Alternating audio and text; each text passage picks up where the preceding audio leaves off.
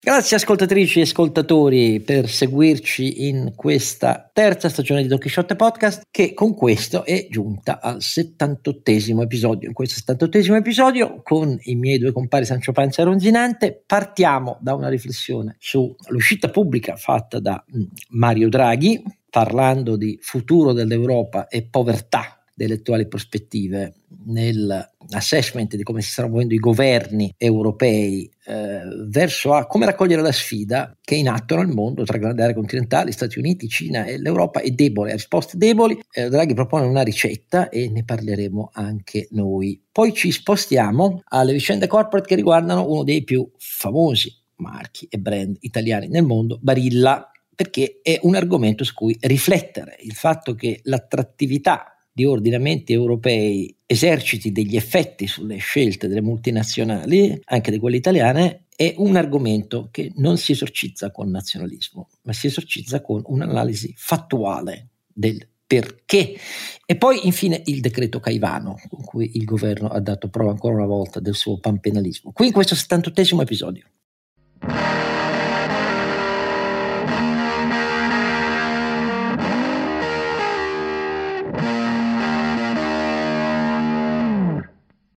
Don Chisciotto Scargiannino che dà il suo saluto a Lucia Annunziata che va a Radio 24 nella stessa fascia oraria in cui eravamo noi e a fianco a Scargiannino eh, ovviamente Sancio Panza Renato Cifarelli che vi ricorda donchisciottepodcast.it il sito dove trovate tutto ciò che vi può servire e il, la modalità di inviarci i vostri commenti e i vostri apprezzamenti o i vostri non apprezzamenti.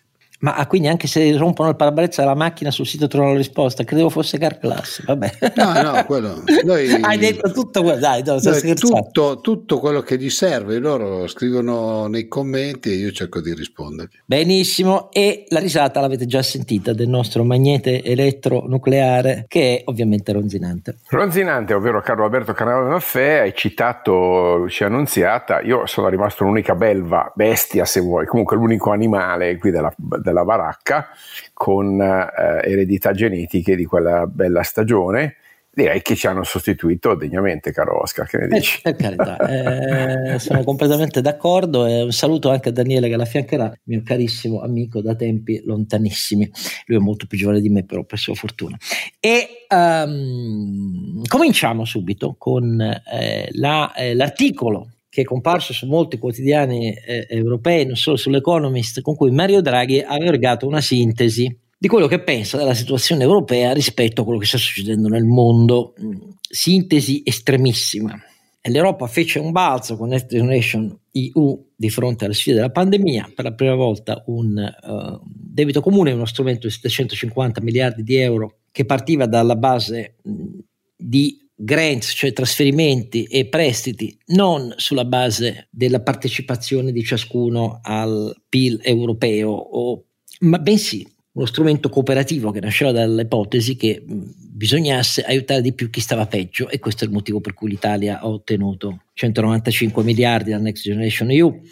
E poi però si è fermata, questo è il giudizio di Draghi, mentre il mondo, gli Stati Uniti, la Cina hanno scatenato una grandissima gara mondiale a max incentivi per trilioni di dollari per incoraggiare investimenti in sfide di innovazione per la transazione digitale, energetica. E mentre l'Europa ha la stessa sfida di fronte a sé, oltre a quella di aumentare le spese per la difesa, ecco l'Europa, a differenza degli Stati Uniti e della Cina, di fronte a questi beni comuni ha deciso fino a quest'oggi almeno di non fronteggiarli con l'ampliamento del proprio bilancio, del bilancio comune dell'Unione Europea, che resta pari all'1% del PIL dell'Unione Europea, né di estendere con nuove forme di debito comune la capacità di finanziamento di questi maxi investimenti che sono assolutamente necessari per la sfida dell'innovazione. Pensi di farlo solo con vie nazionali. Le vie nazionali sono asimmetriche, come sappiamo, e anche chi gode di più spazio fiscale come la Germania si trova ad avere esercitato il rientro verso lo zero deficit con artifici contabili. Vedete eh, il giudizio che ha dato la Corte dei Conti tedesca su questo ed Eurostat. Di fronte a questo, dice Draghi, è necessaria una generazione di politici europei che faccia un nuovo balzo in avanti, perché senza un ampliamento del proprio spazio fiscale comune, fatto di spesa e fatto di debito comune, la necessità di eh, finanziamenti congrui rispetto all'altezza di queste sfide e alla concorrenza degli Stati Uniti e Cina non è minimamente la nostra portata, noi saremo perdenti. E ultima considerazione, anche le nuove regole del patto di stabilità dovrebbero tenere conto di questa sfida, nel senso che dovrebbero essere rigorosi da una parte, cioè Draghi non scarta affatto l'ipotesi che per i più iperindebitati ha, tra l'altro, a questo tasso di discesa del debito pubblico greco, tra poco l'Italia sarà il maggior debito pubblico eh, dell'Unione Europea. E eh, rigorosi da una parte, quindi Draghi non scarta la richiesta che ci sia un gradino eh, non troppo impegnativo ma quantitativamente fisso di rientro del deficit ogni anno per chi è più indebitato, ma anche sufficientemente elastiche di fronte al fatto che serve investire molto di più. E qui anche se implicitamente l'idea è le quote di investimenti che dovrebbero essere soprattutto federali, diciamo così, da parte dell'Unione Europea, ma anche quelle nazionali che servono per le sfide, le transizioni, difesa, energia di, e, e, digitale, beh, bisognerebbe capire che lì bisogna considerare il debito buono, per capirci. Il debito buono non è quello dei, dei super bonus edilizi, per capirci, ma è quello che serve per le innovazioni tecnologiche e del sistema. Questa è la sintesi di quello che pensa Mario Draghi. Sono curioso di sapere come la pensano i miei due compari, poi dico qualche parola io. Chi comincia?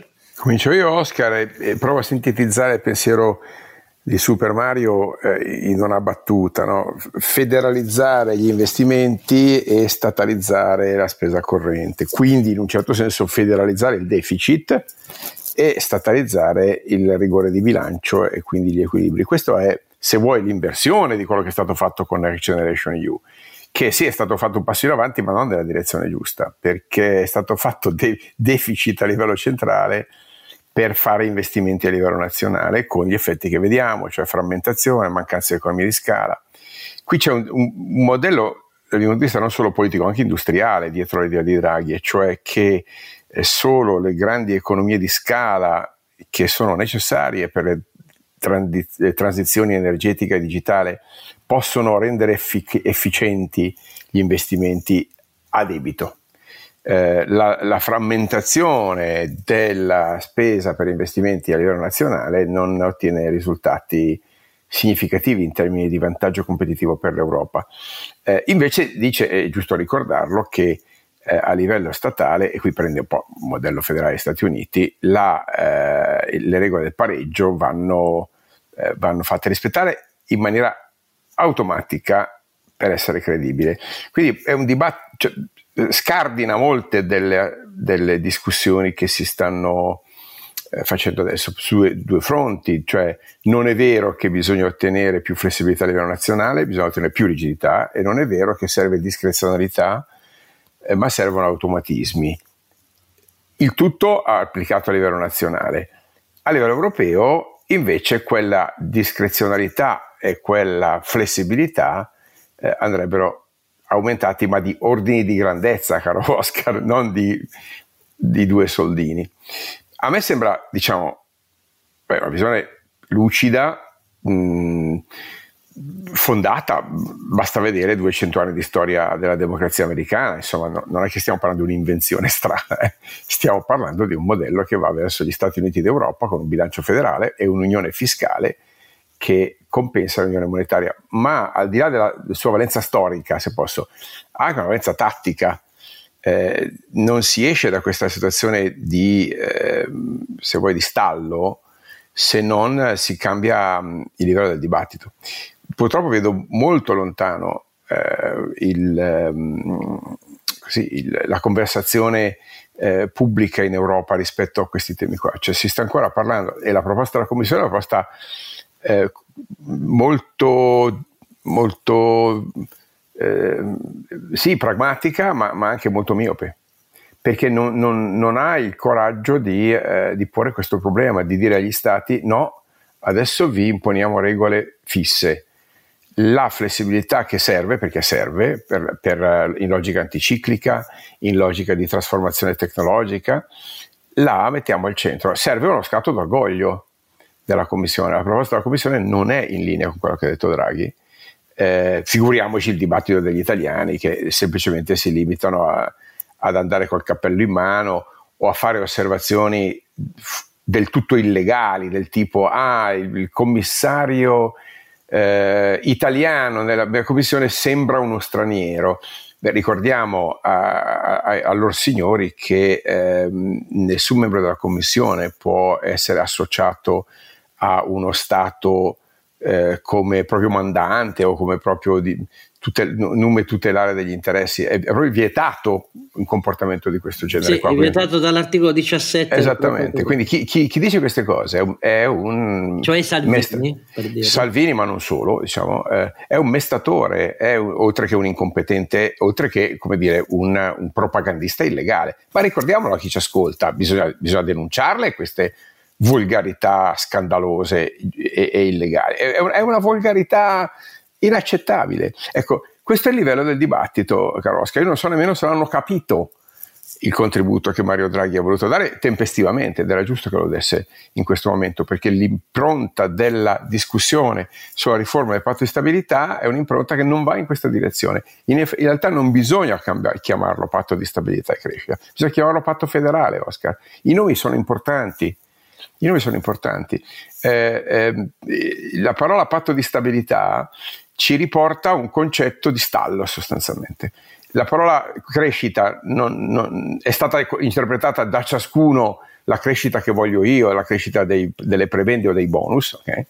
Eh, bisogna avere il, il, coraggio di cambiare il nome a questa discussione. Eh, e quello che propone lui, cioè la federalizzazione degli investimenti e la delega che rimane a livello nazionale della spesa corrente, fatemi dire, di welfare, eh, quindi quella che non necessariamente deve produrre, fatemi dire, vantaggi competitivi di produttività a lungo termine, si deve occupare di essere vicina no, in logica di sussidiarietà e interpretare correttamente le, i fabbisogni locali, ma le grandi scelte di investimento, come ha fatto l'America con una svolta, diciamo, protezionista, sì, eh, magari tardiva, sì, però potente con l'IRA, eh, metti sul tavolo veramente mh, trillions e a quel punto a quel punto l'accelerazione la, la, la, la, imponi. L'Europa, se perde questa occasione, si dà una legge, diciamo una, dire, un patto di, di, stabilità leggermente ritoccato rispetto al passato, fa passare un'altra legislatura o un altro ciclo di crisi eh, e potrebbe essere l'ultima occasione invece per eh, riaffermare il proprio ruolo sulla scena globale. Speriamo di non perderla. Renato? Vai, eh, molte cose le avete dette voi. Io eh, l'ho letta molto velocemente in questi giorni. Eh, l'impressione generale che ho avuto è che fosse del tipo non si può andare avanti con, con le regole vecchie, ovvero approvate il MES. Però magari è un'impressione mia un po', un po' sbagliata.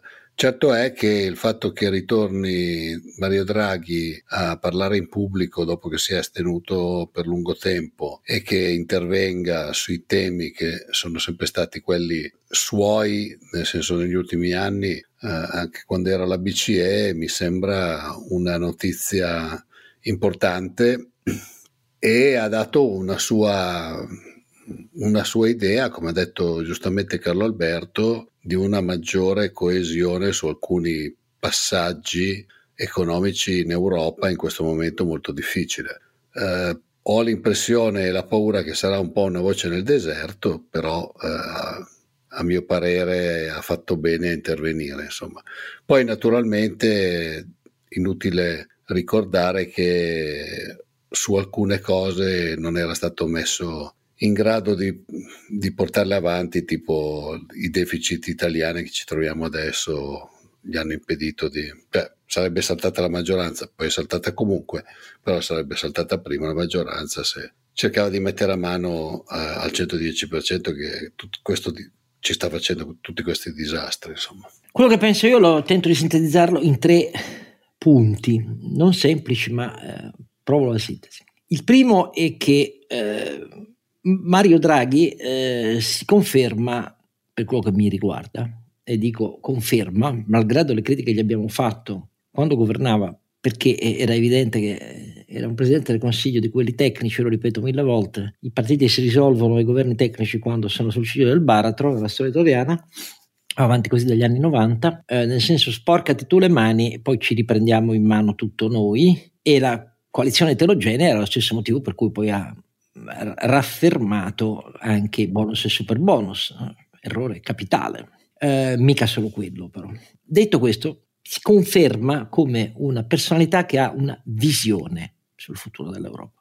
Questa visione, per una serie di ragioni che hanno a che vedere con la crisi tedesca, con le difficoltà della Francia, il tradizionale asso, con la divisione tra paesi est europei, dell'Unione Europea e della Nato, eh, ormai sfiduciati verso il vecchio traino franco-tedesco, eh, verso le difficoltà dell'Italia, eh, verso le difficoltà politiche, non economiche, della Spagna, manca nel dibattito europeo. In cosa consiste questa visione? Io tento di usare, eh, che io come Carlo Alberto, due parolini eh, come slogan. Quella di eh, accettare la sfida, non lanciare, questa sfida c'è già da due anni a questa parte nel mondo, di accettare la sfida e tradurla in un'idea che non è quella tradizionale italiana che ha detto ci vuole una transfer union. La transfer union è più spesa pubblica europea e più eh, debito comune europeo volta a trasferimenti verso chi se la passa peggio.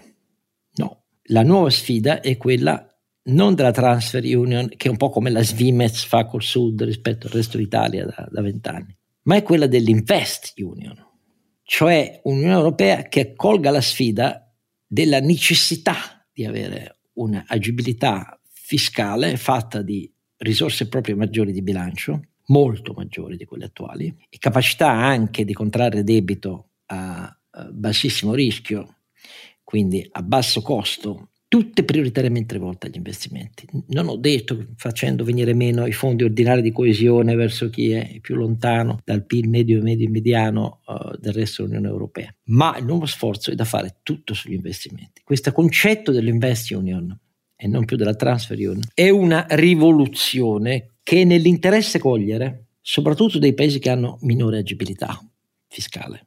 Non per avere una mano in più anni a ridurre il proprio debito e il proprio deficit, ma per non trovarsi di fronte a un'Europa perdente e essere i più perdenti tra l'Europa perdente, perché questo è il destino altrimenti chiaro dell'Italia, come si vede già dal fatto che le scelte delle maggiori multinazionali mondiali vanno verso la Germania, verso l'Olanda, verso l'Irlanda, non certo verso l'Italia.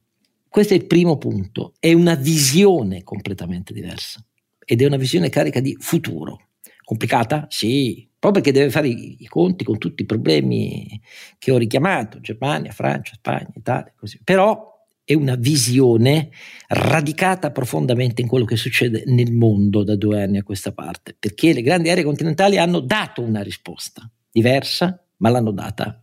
E l'ordine di grandezza sono i trillions, come dice appunto Carol. Secondo punto, eh, quanto di questo c'è nell'avvicinamento alle elezioni europee, nel dibattito, non sto parlando dell'Italia, quello sarà il terzo punto, nel dibattito pubblico europeo, poco o niente, poco o niente. Nel senso che i maggiori paesi sono del tutto lieti di aver avuto la deroga agli aiuti di Stato, credendo su questo di eh, poter esercitare la propria maggior capacità di attrazione di investimenti, di moltiplicazione di investimenti nazionali. Peccato che questa strada non abbia né l'ordine di grandezza sufficiente ad assicurare una competizione vera con Cina e con Stati Uniti, né soprattutto le economie di scala, come diceva Carlo Alberto, necessarie a fronteggiare al meglio l'ottimizzazione di questi investimenti, non la moltiplicazione di analoghe specialità su scala ridotta a livello nazionale. L'economia di scala è fondamentale per l'intensità di capitali necessari a realizzare gli obiettivi della transizione energetica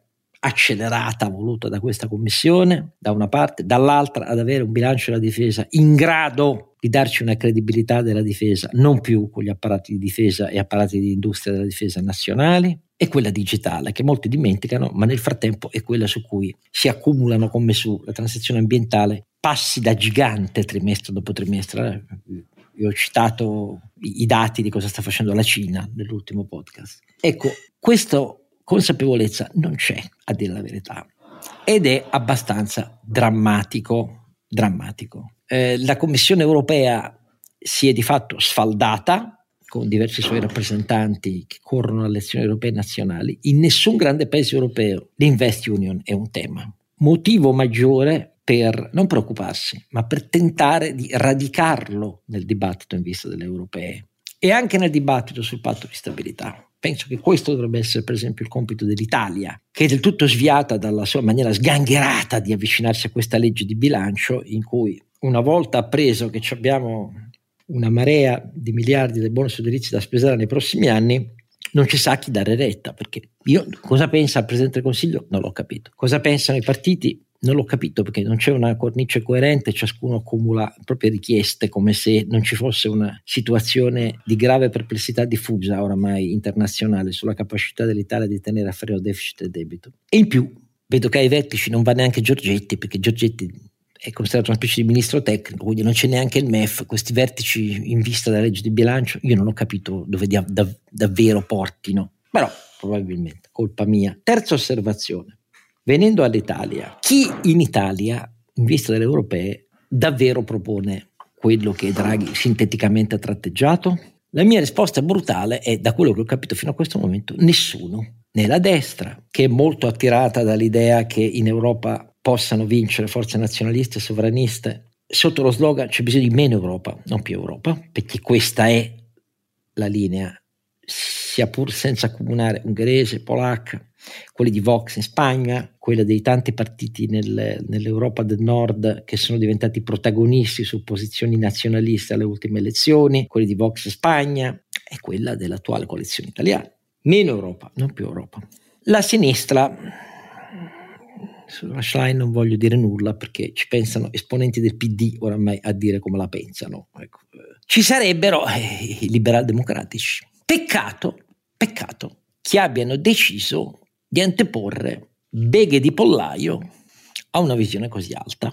Lo Grande dico, novità questa. Lo però. dico con estremo rammarico, senza voglia di impancarmi a maestro, senza voler attirare gli insulti di nessuno, mi bastano tutti quelli che ricevo da anni, però è un fatto oggettivo che è così. Cioè che la piccolezza della bega tra le due forze che sono federate in Parlamento liberal-democratiche, di fronte all'altezza di questa visione che dovrebbe vederle impegnate per accrescere il più possibile il bilancio di eletti liberal-democratici al Parlamento europeo per impedire ribaltoni pericolosi e l'ascesa di nazionalisti e sovranisti. E dall'altra anche che ipoteca pesantemente la possibilità che in Italia alle politiche successive ci sia un'offerta caratterizzata da un sano amore per l'Occidente, il mercato, la concorrenza, l'equilibrio del bilancio e un'idea di Europa più forte negli investimenti comuni, eh, non ci sarà.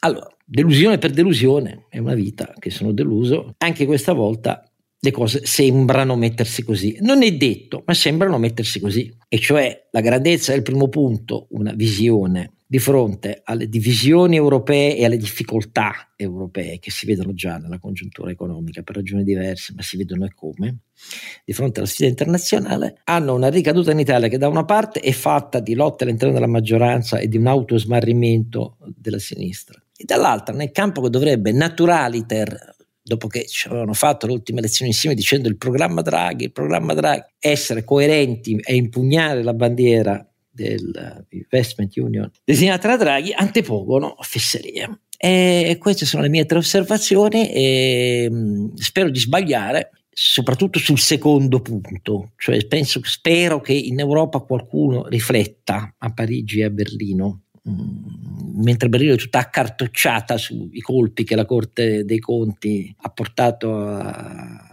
al bilancio 2024 di Lindner che diceva ci sarà un deficit dello 0,4%, no? ci sono almeno due punti di deficit in più che devi calcolare, gli ha detto la Corte dei Conti, e visto il PIL tedesco, due punti di PIL tedesco sono 70 miliardi di sottostima del deficit dell'anno prossimo, eh? non proprio bazzicole. E però su questo lasciatemi dire una cosa. Io da 2020, da quando la Germania ha iniziato a annunciare pacchi di interventi per... Eh, pacchi di miliardi di interventi, prima per il sostegno alle imprese e alle famiglie sul Covid, poi per il sostegno alle famiglie e alle imprese sui costi energetici, dopo il venir meno della scommessa che avevano fatto i tedeschi tutta la vita, il gas russo sicuro e a basso costo, che pareggiava poi e si affiancava alla scommessa, noi andiamo con le nostre grandi aziende alla Cina, ci metteremo al riparo da qualunque evento cinese, entrambe cose drammaticamente sbagliate, ecco di qui la crisi del rallentamento tedesco, però la Germania ha cominciato nel 2020, nel 2021, 2022, 2023 si sono poi aggiunti altri programmi, prima la promessa per la difesa di arrivare a 100 miliardi di spesa aggiuntiva per la difesa, poi i programmi di sussidi per la transizione digitale e, e, e, ambientale, la Germania li ha sempre finanziati con fondi extrabilancio, cioè non facevano deficit e debito e io mi sono sempre chiesto Uh, come fosse possibile tutto questo. Mi sentivo un cretino perché nessuno raccoglieva questo tema, invece la Corte dei Conti tedesca uh, mi ha dato ragione perché pensate alla simmetria.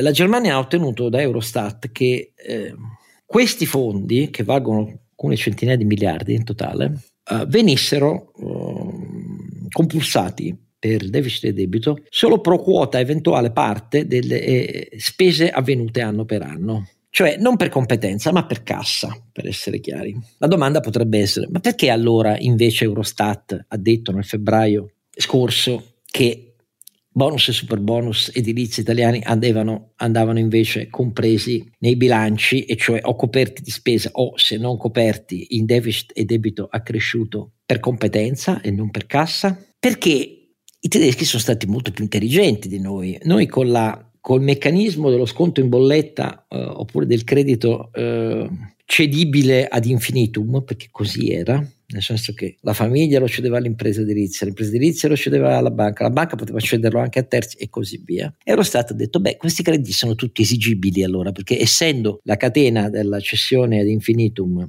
essa di sicuro porta a qualcuno che ha piena capienza per metterli poi in compensazione fiscale e quindi siccome sono pienamente esigibili bisogna che voi iniziate a metterli nel deficit, visto che non li avete coperti di spesa e anzi le avete sottostimata la spesa finale dello Stato, l'onere per i contribuenti in maniera abissale, colpa della ragioneria generale dello Stato anche, eh? mica solo dei partiti che da destra e sinistra hanno difeso bonus e super bonus, fate il favore di iniziare 2021-2022, ecco che abbiamo dovuto crescere il deficit retrospettivamente e lo farete nel 2023-2024, eccetera, eccetera. Vi abbiamo già detto allo scorso episodio che questa follia, visto che il monte crediti continua a crescere attualmente di quei 146 miliardi stimati ultimamente di crediti da quei super bonus sono passati in compensazione fiscale solo 23, negli anni prossimi ecco che ci sono 100 miliardi e più da spesare o deficit e debito aggiuntivo, uh, divisi per anni e eh, non tutti in una volta, però visti i margini attuali della finanza pubblica italiana capite benissimo che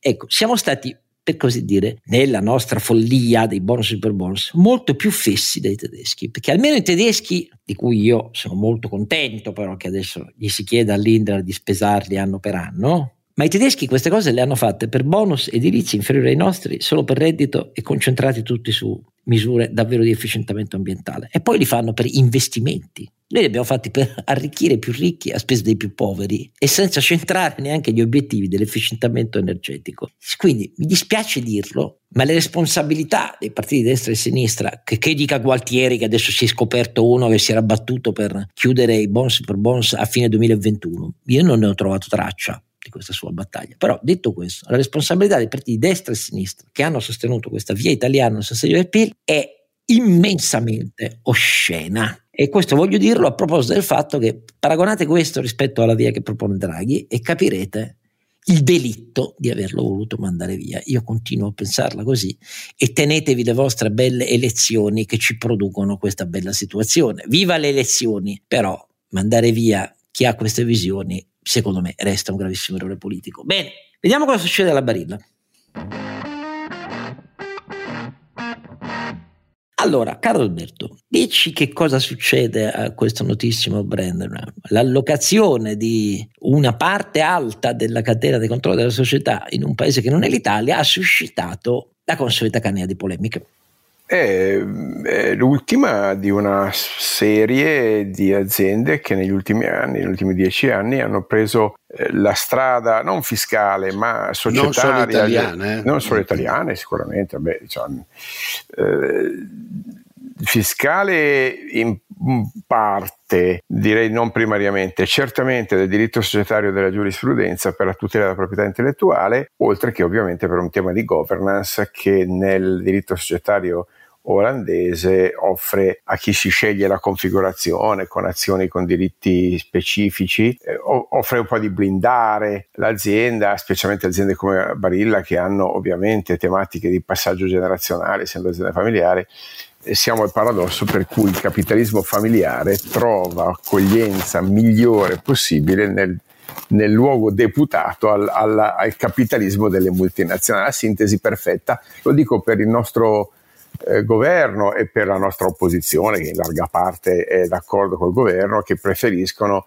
eh, quel microcapitalismo parrocchiale di cui abbiamo parlato tante volte qui, eh, Oscar, a, a, Don Chisciotte.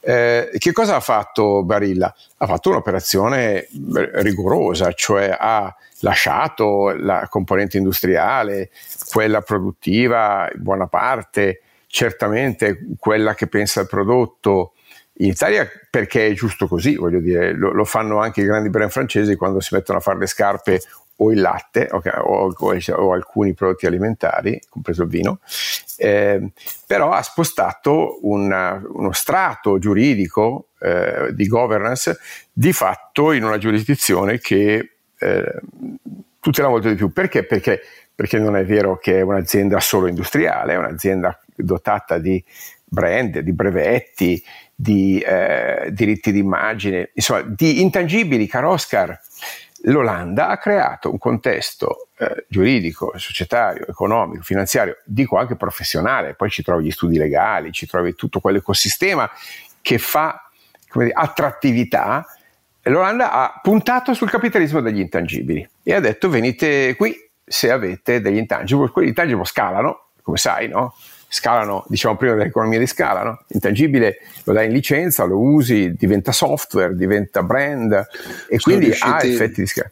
Mm. Sono riusciti a scalare l'agricoltura, figuriamoci se non c'era. Eh, esattamente, ma questa è grande lezione della Barilla, grandissima lezione della Barilla che vorrei che venisse appresa anche da tutti gli altri attori della filiera alimentare, eh, pur rimanendo dire, di grande tradizione industriale, eh, sa che c'è uno strato che non è appunto nel, nel nel provincialismo becero, frammentato del, dell'aziendina eh, senza respiro e senza capitali, al contrario, è un'azienda che sa attrarre anche talenti eh, e, e, mobilitare un ecosistema. Se non voglio per carità cantarla troppo eh, aulica per Barilla che ha fatto un'operazione razionale alla fine eh. e, e, e, prima di lei appunto i vari Brembo, eh, i vari pe- pezzi di Enel e Eni, eh, insomma c'è un pezzo del capitalismo europeo, direi mondiale, che ha capito che la, eh, la ricerca delle condizioni giuridiche, societarie e in parte fiscali è un atto eh, razionale. Poi qui si è scatenata la canea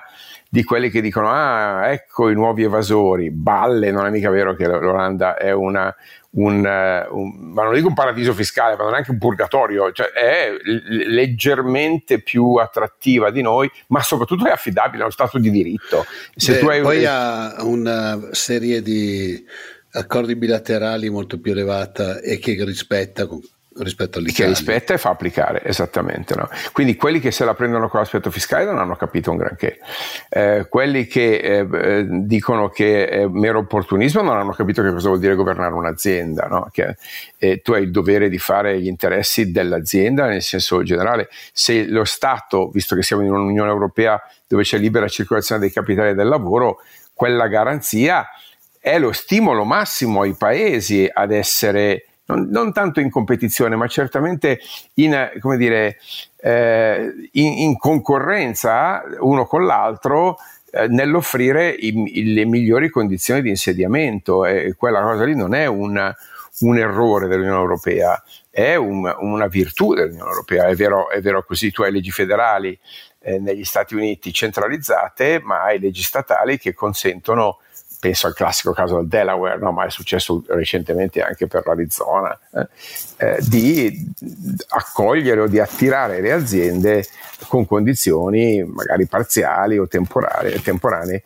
più interessanti. Ecco, questo dibattito qui invece da noi si sposa con un filone che, che, per bocca addirittura di, di, di interi ministeri, no? agricoltura, imprese, che dichiarano apertamente lotta alle multinazionali, non vogliamo quel capitalismo corsaro, noi vogliamo il bottegaio, l'artigianetto, il, il, l'aziendina familiare che non cresce, quello, quello, è il modello d'Italia, quelli, quelli, certamente non scappano perché non producono proprietà intellettuali, ma guarda che scapperanno, no? che scapperanno, si ricollocheranno anche le medie imprese, proprio quelle della fascia fascia dell'eccellenza, le nostre multinazionali tascabili, capiranno che il luogo dove conservare i brevetti, il luogo, il luogo dove, avere, dove, avere, giustizia, dove avere Stato di diritto non è questo paese. Dovevamo riformare la giustizia col PNRR, non l'abbiamo fatto. Stiamo facendo l'esatto contrario, stiamo facendo una battaglia contro le multinazionali e questi sono i risultati.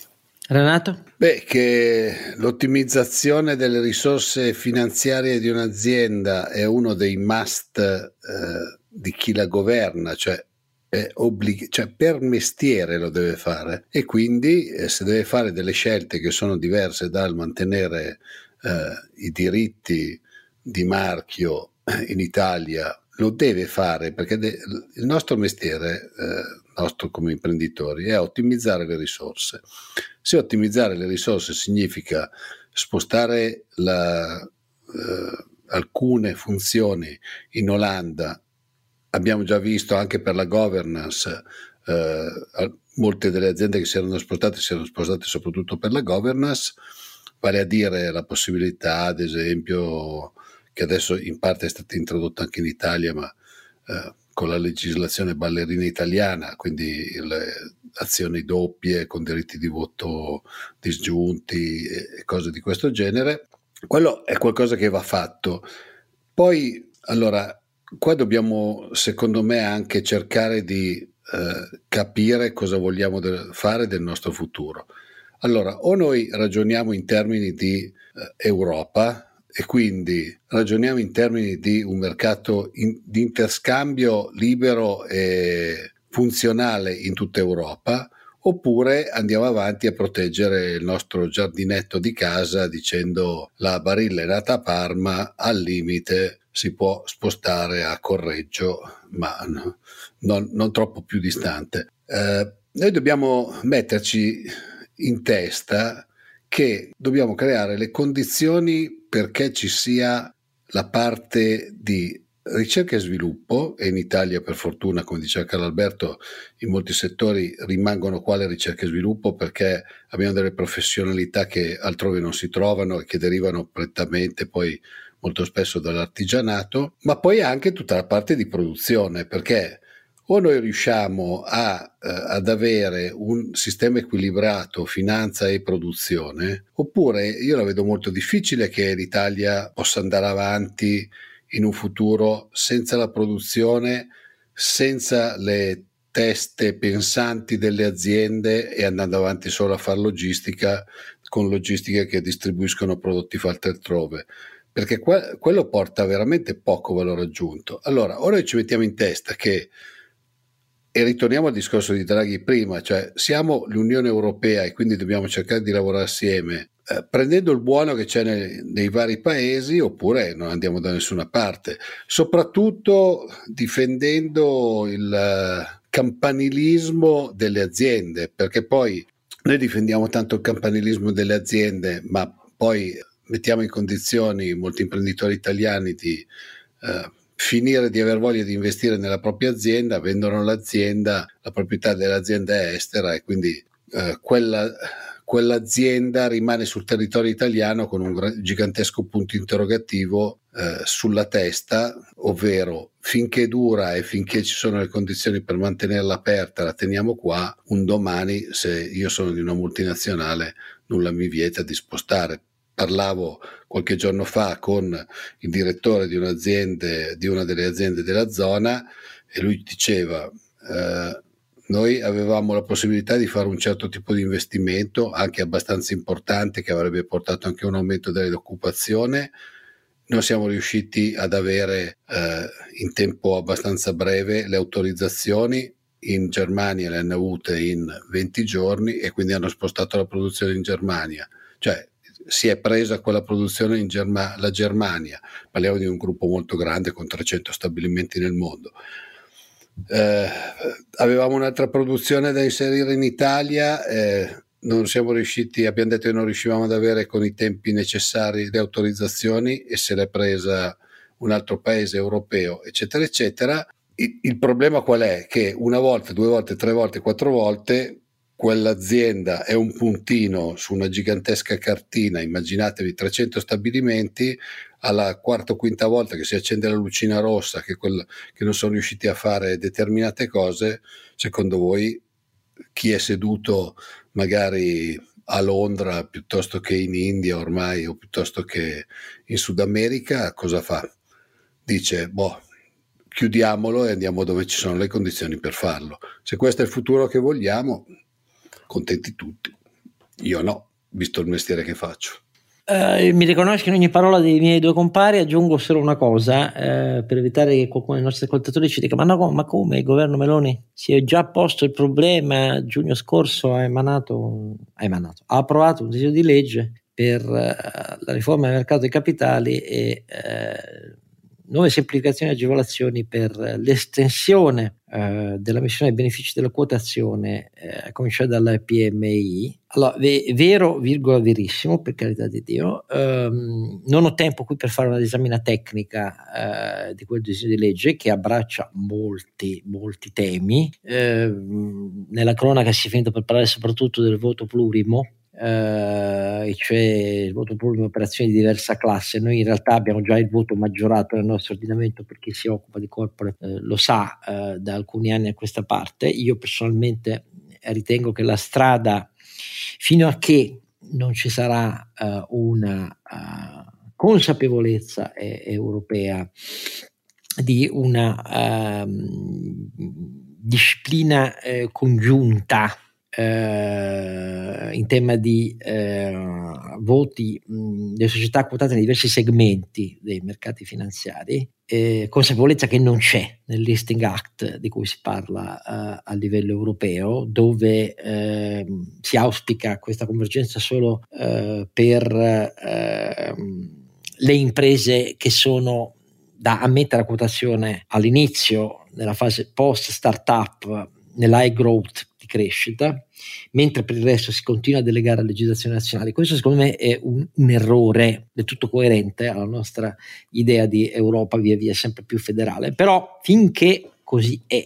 Il tema mh, della um, dover fronteggiare l'arbitraggio regolamentare che inevitabilmente le imprese eh, considerano facendo scelte che premiano allocazioni societarie nei paesi come l'Olanda, che come ha spiegato Carlo Alberto benissimo, offrono una regolamentazione più favorevole, innanzitutto in tema di certezza della proprietà intellettuale e secondo anche nelle eh, contese di corporate governance interne all'azienda in termini di rapidità ed efficacia. Finché così è, allora, per un paese come l'Italia che ha enormi limiti nella capitalizzazione della sua borsa, storie di lunghi e continui insuccessi, noi abbiamo introdotto diversi mercati eh, per le PMI e così via, e che tutto sommato non hanno davvero risolto il problema. Se poi andate a vedere la capitalizzazione di molti di quelli che hanno esordito coi botti, eh, troverete anche molte delusioni, ma n- non è questo il punto. Bisogna porsi il problema serio di che cosa significa la concorrenza verso gli ordinamenti più efficaci quindi noi avremmo avuto bisogno, lo dico anche a proposito di questo disegno di legge, di scelte molto più coraggiose, scelte molto più coraggiose che riguardano innanzitutto il diritto societario, la rapidità e la certezza del diritto. Vedete cosa ha detto Nordio a Cernobio ancora sui nostri ritardi in materia di eh, giustizia societaria, eh? quindi non, non, me lo invento io, di quanto non avvenga sia pur apprezzabile generalmente impostazione del disegno di legge che il governo ha consegnato al Parlamento, che è attualmente eh, in, eh, all'esame del Parlamento e di cui si, parla, si finisce per parlare sui giornali soprattutto sul fatto se ci siano poi agevolazioni o meno al cambio di controllo in medio banca e generali, perché questo è quello che è capitato fino a questo momento, e cioè come sempre ci occupiamo delle beghette di casa nostra, per quanto generale sia il più grande asset finanziario eh, italiano nel mondo, cioè non mi sfugge, non è che stiamo parlando di pizza e fichi, però detto questo, la piena consapevolezza di adottare misure che siano il più possibile aderenti al gold plating, cioè la maniera di minore regolamentazione e la più efficace che si fa in tutta Europa, in Italia manca. Manca perché le bandierine del nazionalismo continuano a trionfare eh, in maniera assoluta, tanto nelle prese di posizione di alcuni politici, parecchi, a destra e a sinistra, che confondono aspetti fiscali con aspetti societari, quanto mi dispiace dirlo, nei titoli e negli articoli del più della cosiddetta grande stampa italiana. Fino a che ragioneremo così, non abbiamo capito dove va il mondo e soprattutto mostriamo il nostro disinteresse ad andare più velocemente di altri nella stessa direzione. Come vedete sono sempre molto ottimista. Bene, cambiamo argomento. Quale argomento? Come quale argomento?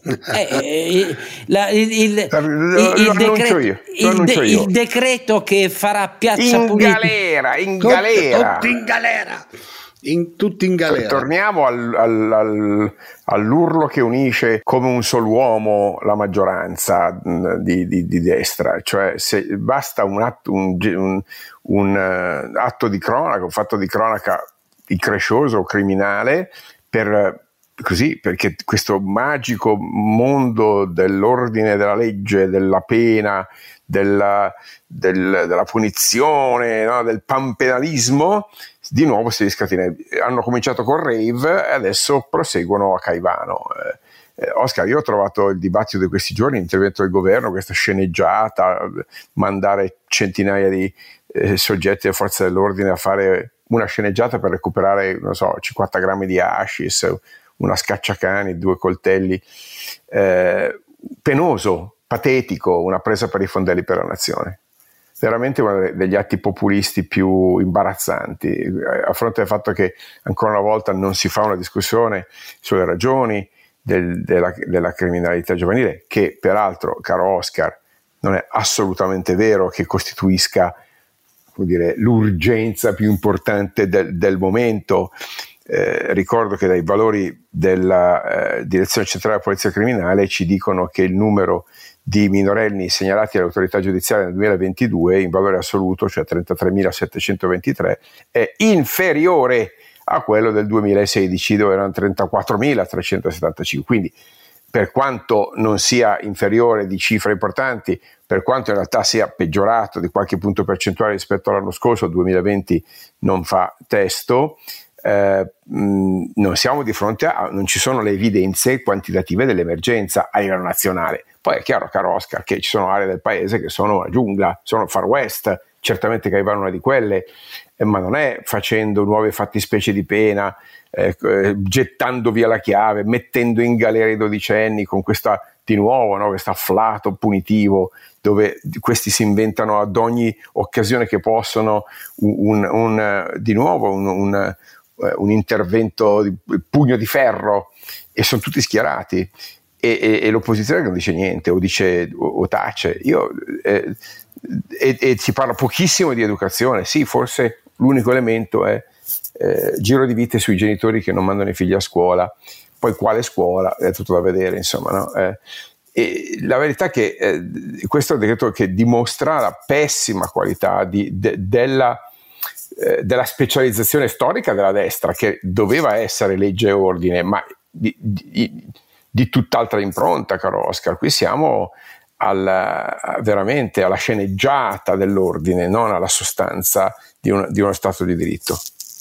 Allora, per correttezza, per evitare che i nostri ascoltatori ci dicano che diciamo cose improprie, ehm, ricordiamo che nella conferenza stampa mh, di presentazione eh, del, del decreto, del decreto Caivano, che contiene misure contro la criminalità giovanile, uh, il ministro della giustizia Carlo Nordio ha voluto precisare, guardate che tutto quello che avete letto sull'articolo di stampa che riguardava nel decreto um, l'abbassamento dell'età minima per l'imputabilità dei minori per la responsabilità penale, quando si diceva di abbassare il limite da 14 a 12 anni, non trova riscontro nel decreto e non trovare riscontro nel decreto, naturalmente è un po' difficile immaginare che i giornali inventassero, vuol dire che poi ci hanno pensato bene e su questo non lo hanno fatto, quindi come vedete non ci stiamo inventando le cose noi e quindi diamo atto, questo non lo hanno fatto. Però, e io sono molto scettico su questo, hanno, previ- hanno abbassato a sei anni ehm,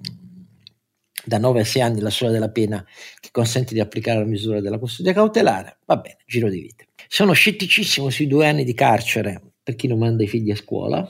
Due anni di carcere, se in carcere non si, non si va, punto numero uno. Io poi non credo affatto che eh, la via per contrastare gli abbandoni scolastici sia mandare in galera i genitori, ma e comunque non c'entrerebbero con questa norma, però detto questo non credo affatto che questa sia la strada da seguire, la strada da seguire è intervenire sulle risorse mh, della scuola concentrandole sulla base di programmi effettuati ex ante su obiettivi programmati. No, no, Oscar, la scuola deve diventare assessore sociale, che è la sua funzione, e se non lo è, ovviamente invece che assessore diventa precipizio sociale. Diciamo, è chiaro che poi non ci vanno. C'è una vastissima ragazzi. letteratura scientifica mondiale sui eh, paesi che hanno eh, tentato vie sperimentali e poi dopo le sperimentazioni passate eh, a ordinarie caratteristiche del sistema di finanziamento della scuola, che dagli Stati Uniti all'Europa insegnano come si può fare fare eh, con risorse concentrate laddove si concentrano gli abbandoni, il potenziamento dei finanziamenti su risultati quantificati ex ante e valutabili nel frattempo ed ex post e potenziamento degli organici lì. Ecco, cosa che nel nostro paese non si fa visto che noi siamo fedeli alla cosa che bisogna che le risorse si spartiscono equamente a prescindere dalla concentrazione nelle aree di maggior fallimento pubblico, no? Altro che i due anni di galera. Bisogna cambiare l'ordinamento della scuola tenuto conto delle emergenze sociali gravi in molte aree del nostro paese. Poi non credo affatto, per esempio, che una risposta efficace sia l'arresto in flagranza per minori per spaccio di lieve entità, che invece nel decreto c'è. Non ci credo affatto che questo freni le reti criminali a um, affidarsi uh, a minori e soprattutto sottolineo, qui stiamo parlando spaccio di lieve entità. Attenzione perché rischiamo di far arrestare anche gli studenti nelle scuole al di fuori delle grandi reti criminali. Io non ci credo affatto in questa eh, via. Dopodiché il DASPO urbano rafforzato applicabile da 14 anni, che significa l'allontanamento da zone delle città per chi è responsabile di comportamenti che aggravano il disordine urbano. Disordine urbano. Disordine urbano, qui non stiamo parlando di disordini di sicurezza pubblica. Disordine urbano è una categoria vastissima che ovviamente spetterà poi al magistrato valutare con tutta la sua discrezionalità culturale, eccetera, eccetera, che è valido anche per minorenni purché siano sopra i 14 anni. E cosa intendiamo colpire con questo? Chi frequenta le piazze dove c'è lo spaccio? Ma. Chi frequenta gli stadi? Ma. Io non riesco a capirlo. Cioè la definizione è un po' come la definizione vaga del primo decreto Rave che fece sussultare tutti e che poi il governo fu costretto a cambiare, per essere chiari. Però anche qui, eh, tranne la misura applicabile dai 14 anni in su, io non ho capito in realtà per che cosa lo si applica. Mi si dice che è contro le, be- le baby gang etniche. Attenzione, attenzione. Facciamo entrare sotto la definizione di disordine urbano la questione etnica? Eh, siamo su una strada pericolosa, Oscar. Eh. Attenzione, mi limito a dirlo così perché dal testo non si capisce, però visto che nella conferenza stampa si è parlato di baby gang è che in molte città italiane, eh, mica sono al sud, al nord, ovunque, le baby gang spesso sono etniche. Se vogliamo dare una definizione di disordine urbano al problema delle baby gang, e cioè bande di minori che si aggirano nelle città anche con armi bianche, mazza e così via, e crediamo di affrontarlo col DASPO, la mia risposta è auguri, perché si tratta invece di un intervento sociale necessario in aree fondamentali delle città in cui abitano e così via, in cui sono necessari tutt'altri strumenti perché col DASPO si sposteranno in un'altra area ma non cambierà nulla, quindi è una lavata di mani panpenalista questo. Dopodiché hanno sottolineato con una certa eh, forza anche qui, ma quando mai noi non abbiamo mai voluto fare una stretta sull'accesso ai siti porno, questo la considero colore, a dire la verità, eh, sia l'ipotesi che dire eh, l'abbiamo evitata, perché siamo al puro colore. Però la serie combinata di queste misure, mi fermo, a me non convince nel merito. La filosofia è quella che ha detto Carlo Alberto e quella mi convince ancora di meno. Parole elegia che dal mio punto di vista per Carlo Nordio io proprio non capisco come possa restare in questo governo. Se si accontenta di dire che non c'è stato nessun intervento sull'imputabilità dei minori, a me sembra che la logica, la spina dorsale, il sistema nervoso, perché si tratta di un sistema limbico, eh, non di corteccia corticale, che ispira questo tipo di misure dai re a oggi, è l'esatto opposto di quello che Carlo Nordio ci ha spiegato per anni nei suoi interventi, discorsi e nei suoi libri. Opinione del tutto personale. Renato, prima dell'inizio della trasmissione, ci faceva qualche osservazione a proposito della delle cifre che ha citato Carlo Alberto, cioè percezione dati reali anche della criminalità eh, giovanile. Renato, ripetilo a tutti però, non solo a noi in sede riservata. No, beh, eh, era, stavamo parlando appunto delle cifre. Eh, allora, io da ragazzo di provincia eh, ogni tanto ho l'impressione che ci sia una percezione eh, soprattutto diciamo nelle medie città, di eh, una mancanza di sicurezza al di là dei reati veri e propri o al di là dei reati che vengono denunciati. Vale a dire, eh, credo che sia capitato più o meno a tutti coloro che viaggiano di uscire magari da una stazione o da alcuni luoghi dove hai l'impressione di trovarti in un posto poco sicuro perché eh, magari la situazione che vedi, quindi vedi delle persone che bivaccano ubriache piuttosto che vedi eh, qualche piccola rissa o persone che discutono animatamente o cose di questo genere, magari non ti succede niente, però hai una percezione di insicurezza forte. Di insicurezza forte, quindi eh, per chi come me è padre, nonno, cose di questo genere, magari cominci a dire ok, ma a me non hanno fatto niente, sono grande e grosso, ma se arrivava mia figlia da sola col bambino, cosa succedeva? E cose di questo genere. Eh, mi rendo conto che eh, è qualcosa che ci portiamo dentro dal punto di vista probabilmente per chi abita in provincia, quindi magari era abituato a lasciare le porte aperte, ad avere una, un ambiente completamente diverso, eh, è, è, una sensazione che potrebbe essere dovuta anche al, a un filo di razzismo in qualche caso, a magari una non... Eh, diciamo non fiducia nel prossimo, cose di questo genere. Però è, è reale. Io una volta forse ne avevamo parlato vabbè, fra di noi, a me capita abbastanza spesso di andare in Spagna e in alcune situazioni simili all'Italia, quindi stazione alla sera, piazzale davanti alla stazione ferroviaria alla sera, ho trovato dei posti che invece erano vivi perché la stazione ferroviaria una parte l'avevano riconvertita in discoteca, ammesso che le discoteche siano un posto dove non succedono cose brutte. Um, Beh, trovi parte... un taxi, basta ubriacarsi, mi sembra una roba molto intelligente andare in discoteca, no. è l'unico modo per trovare un taxi all'uscita cioè, dalla stazione. C'era, eh, c'era, un'altra cosa, c'era un ristorante, lì davanti c'era una macchina della polizia, devo dire rispetto alla maggior parte delle situazioni in cui mi è capitato di eh, passare in Italia in stazioni ferroviarie era una situazione completamente diversa. Poi mi rendo conto, eh, lo so che è proprio, sto parlando di qualcosa che è sul filo del, del pregiudizio, eh, però dobbiamo tenerne conto. No, no, è giusto.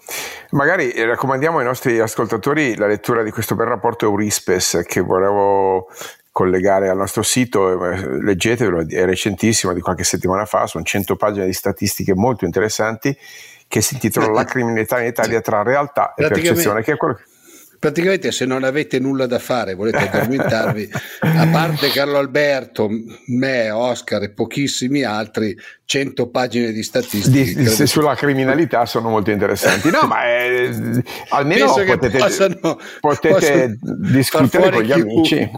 Però fammi, a questo punto, visto che l'ho citato, cito anche i numeri perché quello è reale, ma, ma, anche no. Il numero di delitti commessi, cito i dati della Direzione Centrale della Polizia Criminale, nel 2007, quindi 15 anni fa in Italia era 3 milioni circa, 2 milioni e 933 mila, oggi è 2 milioni e 100, no? eh, quindi c'è una riduzione significativa. Eh, il numero di omicidi volontari nel 2007 era 632, nel 2022 è 314, meno della metà, dimezzati. Il, il numero di omicidi di criminalità organizzata è sceso da 147 a 28, cioè meno 80%.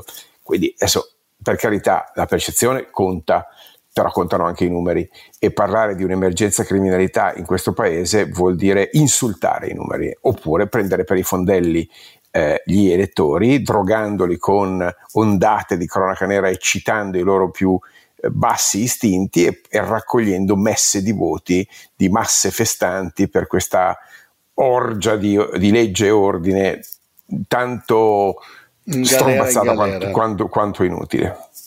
Io dico solo tre cose brevissime. Eh, la prima è Rispetto ai dati generali nazionali eh, non dico niente perché quelli sono dati e quindi ha ragione Carlo Alberto. Mi interessa approfondire invece con tre osservazioni quanto dice Renato, che io trovo invece, anzi levo invece perché non sono avversativo, io non se lo confermo, ma è fondatissimo, dovrebbe essere questo uno dei presupposti dell'analisi vera per interventi efficaci. Noi abbiamo tre grandi problemi.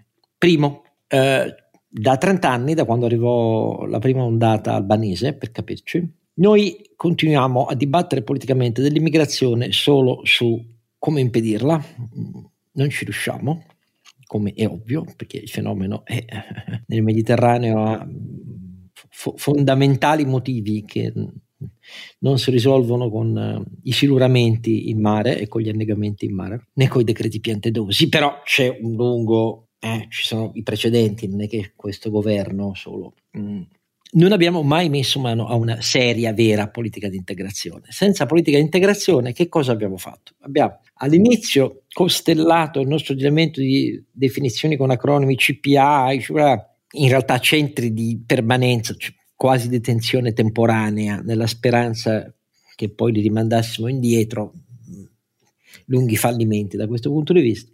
L'integrazione è un'altra cosa. Integrazione significa porsi il problema per le maggiori nazionalità eh, dei flussi di integrazione con programmi eh, scolastici ad hoc. Eh, integrazione significa ehm, evitare concentrazione negli slums cittadini, per capirci, eh, delle aree di immigrazione, eh, evitare che queste aree poi sfuggano al controllo perché i fenomeni di basso reddito eh, sono come collegati. è successo a Parigi peraltro come è successo in Francia, come è successo in Gran Bretagna, per eredità coloniali, bla bla bla bla bla bla. Ci sono decenni che ci dovrebbero insegnare eh, gli errori da non commettere sull'integrazione. Ma noi non ci, non ci abbiamo mai messo mano, perché lo Stato centrale su questo dice io mi occupo della scrematura e dei rimpatri e si vede con quali risultati. Hm? E da, tra l'altro caduta tragicamente, tragicamente dico perché le conseguenze sono sotto gli occhi di tutti, eh, la balla ai governi di colore precedente attiravano gli immigrati e con noi finirà tutto, infatti i flussi sono raddoppiati in questo 2023, ma non è questo il punto. Una politica di integrazione è il contrario che delegare ai comuni dove le prefetture stanno mandando eh, gli immigrati senza quasi neanche consultarli e i sindaci destra e di sinistra si trovano a protestare insieme. L'integrazione è quella che avviene dopo, ecco, del dopo noi non ci siamo praticamente seriamente mai occupati. Questa è la prima osservazione che riguarda, diciamo così, la concentrazione di maggior propensione alla criminalità, al spaccio, eccetera, collegata a fenomeni di sradicamento permanente di parti, parti di immigrazione, non gli immigrati in quanto tali.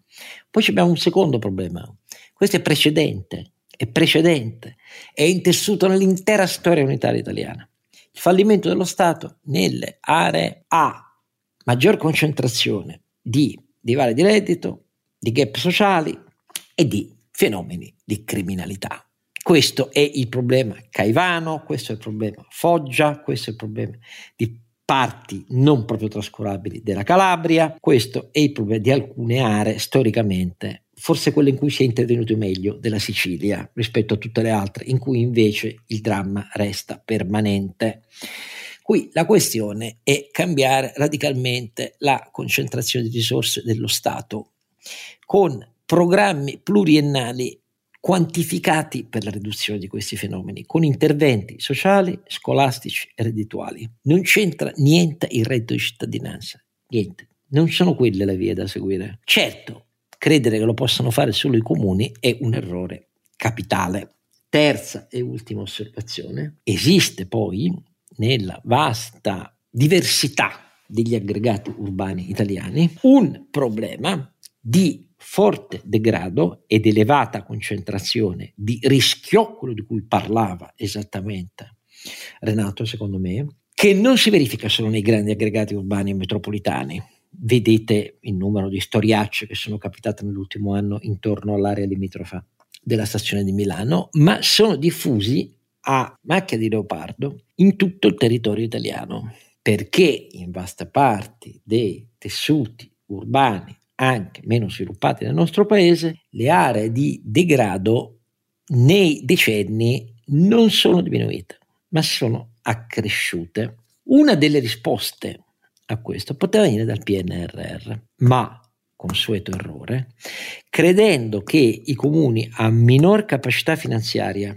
potessero essere in grado di utilizzare al meglio le risorse che per questo erano comprese nel PNRR, e io sono convinto che fosse giusto comprenderle, è stato un errore capitale. Tanto è vero che questi programmi adesso sono stati espunti dal PNRR nelle proposte che tardivamente questo governo ha mandato in Europa, che sono sub giudice al giudizio della Commissione europea. Questo terzo punto è di incapacità, quando anche ci fossero le risorse, di intervenire esattamente su quelle aree di cui parlava Renato. Ho distinto tre diverse questioni perché sono contrario alla generalizzazione del problema. Caivano non sono le baby gang etniche. Caivano è un tessuto culturale degradato. Mm? La grande criminalità di Foggia, recentemente di nuovo denunciato dopo una maxi operazione delle forze di polizia giudiziaria a Foggia con 82 arresti e custodie cautelari, è una roba che affonda le radici nei decenni ed non ha a che vedere, a dirvi la verità, né con Caivano né con le baby gang. Tutto questo è facile terreno per le campagne di paura di cui sono specialisti populisti sul tema della criminalità. Di qui il divario tra percezione e realtà dei numeri. Però, caro Alberto e Renato, noi dobbiamo essere capaci di analisi serie, dettagliate, circostanziate. Ho messo questi tre punti perché io non mi illudo che il problema sia facile. I reati diminuiscono, ma la sensazione di sicurezza, alimentata dalle campagne di odio e di paura di cui sono specialisti populisti, trovano conferma in aree del paese in cui le radici, l'evoluzione storica dei contesti sociali è diversa, le risposte devono essere diverse e queste risposte continuano a purtroppo, secondo me, mancare in maniera molto, molto, molto preoccupante. Non si risolvono nella fiammata di una passeggiata a Caivano o nella nomina del commissario a Caivano fatta da, da questo governo. E il problema è che in questo il governo dovrebbe levare una voce che chiami la corresponsabilità dei decenni alle spalle, non per scaricare il barile, ma per dire proprio perché c'è la corresponsabilità pluridecennale su questi errori, il nostro Obiettivo è una svolta, qui chiamiamo tutti a cooperare, esattamente quello che manca, perché loro preferiscono sempre dire la colpa non è nostra, abbiamo ereditato tutto. Per molti versi è vero, ma per cambiare radicalmente problemi così radicati bisogna adottare la logica per cui non è la divisione ciò da cui viene la soluzione, ma è uno spirito nazionale capace di proporre misure efficaci chiedendo a tutti di cooperare e smettendola di fare campagne di allarme. Questo è quello che penso io, nel mio mondo ideale, che naturalmente non ha niente a che vedere con quello che vediamo intorno a noi. Però non disperiamo, non disperiamo. Un giorno ne saremo capaci e non è affatto detto che quello che dice questo cretino sia la strada giusta, ce ne sono tante altre. Eh, ripeto, le esperienze del mondo su questi temi, negli errori tragici di chi ha sbagliato e nel tentativo di porvi rimedio, rappresentano una vastissima panoplia a cui attingere se si ha la voglia di farlo. Se si ha voglia di fare solo polemiche e giri di vite alle condanne, credendo che da qui venga la risposta, non abbiamo capito un cazzo. Questa è la mia banale conclusione. Bene, abbiamo anche questa volta abbondantemente abusato della pazienza di chi ci segue, ma abbiamo come sempre tentato di farlo da un punto di vista non esattamente maggioritario, per così dire, e io di questo sono molto grato, come sempre, ai miei due compari e a tutti voi che ci seguite in questa terza stagione e vi do appuntamento al 79 episodio. Don Chisciotte è un podcast autoprodotto da Oscar Giannino, Carlo Alberto Carnevale Maffè e Renato Cifarelli in collaborazione con mdeaudio.com. Per la pubblicità scrivete a info at donchisciottepodcast.it. La sigla e le musiche originali sono incise dalla famiglia Bonfiglio, l'autore è Michele Novaro. La copertina è di Simone Angelo Ferri e non ci sono autori perché andiamo rigorosamente a braccio, mentre le uscite sono regolari nella loro irregolarità.